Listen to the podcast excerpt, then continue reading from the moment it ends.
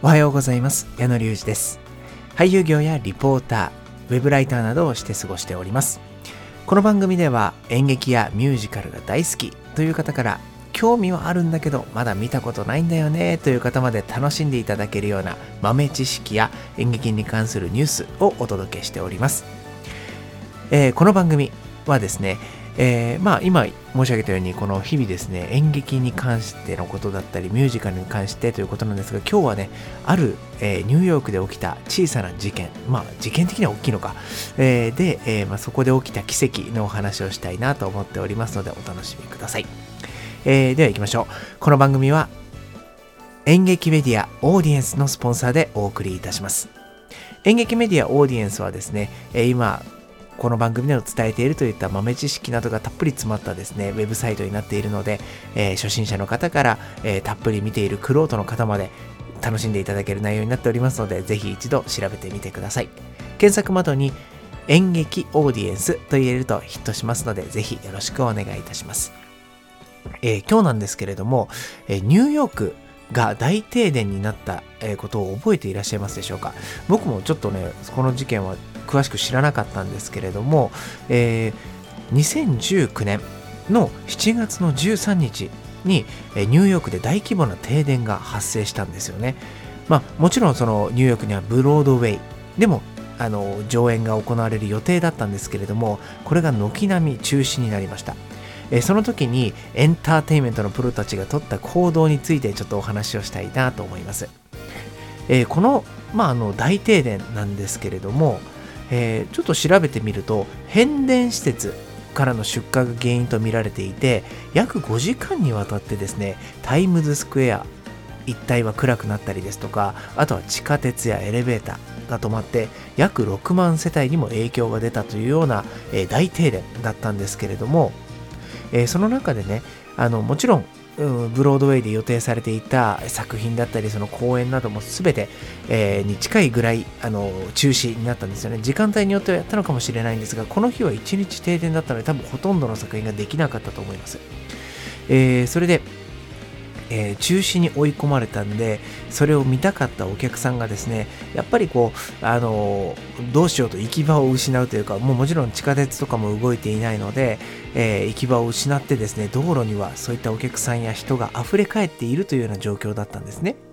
で、まあ、あの、そんな状況でもやっぱり、えー、お客さんを楽しませるというのを忘れないのがエンターテインメントのプロたちで、まあ、こういった言葉があります。ショーマストゴーン。ショーは何があっても続けなければならないというこんな言葉があるぐらいみんなはそういったその一人でも多くの方を楽しませたり一人でも楽しませたりっていう、えー、気持ちを忘れないということなんですよね。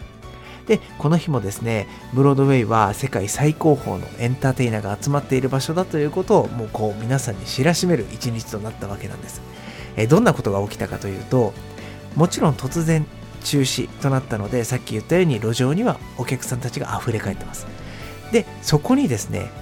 ブロードウェイに出演予定だったキャストたちが現れるんですね。例えば、カーネギーホールで上演予定だった合唱団、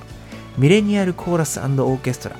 は、えプログラムの一部をその場で披露したりですとか、ミュージカル、ロック・オブ・エイジズのキャストは、フィナーレで歌う予定だった曲を路上で歌唱しました。その他にもですね、えー、人気ミュージカル、この前日本でもやりましたね、ウェイトレス。いや、えー、2017年にトニー賞を受賞したカムフロムアウェイのキャストも登場したということで、えー、路上でですね、急遽、ショーが開催されているような状況だったんですよね。もちろんその場にいたお客さんたちはもう熱狂していました。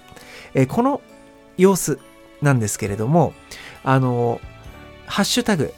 NYC ブラックアウトとか、え、ハッシュタグブロードウェイブラックアウトなどで検索していただくとたくさん映像が出てきます。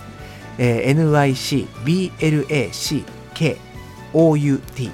ですね。ブラックアウト。停電という意味なんですけれども、こちらを調べていただくと、本当にあの短い動画ですが、皆さんその場に居合わせたお客さんが、えー、その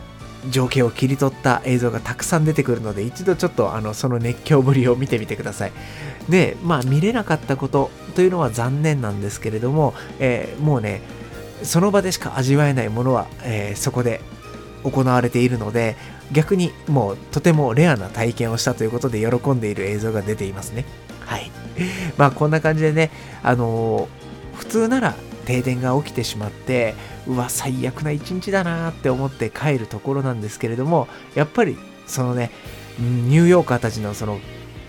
性格というか明るい雰囲気というか、えー、もう根っからのねこの人を楽しませるというようなあのその場の空気だったりするんですかね。そういうものがその一日を逆に特別なものにしたということなんですよね。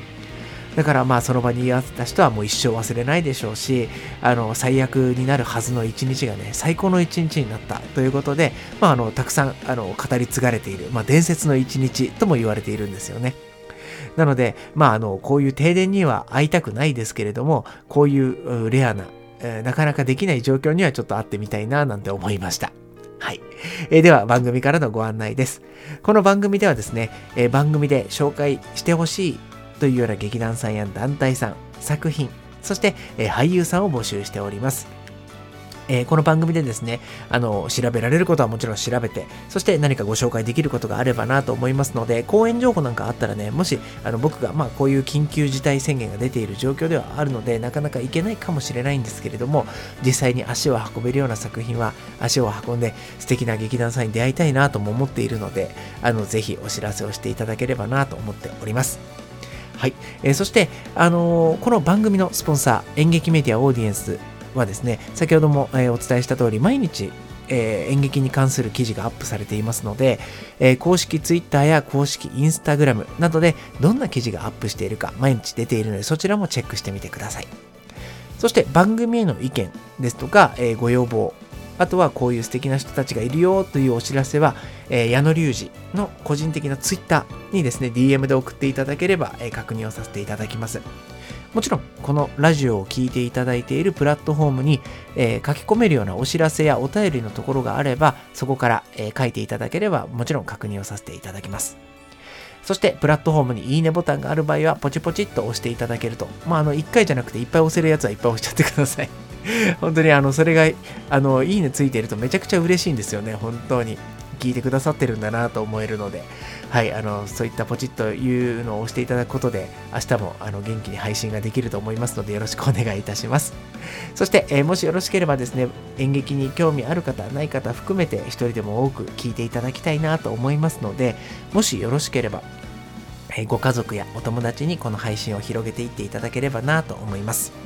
ではまた次回の配信でお会いしましょう。矢野隆二でした。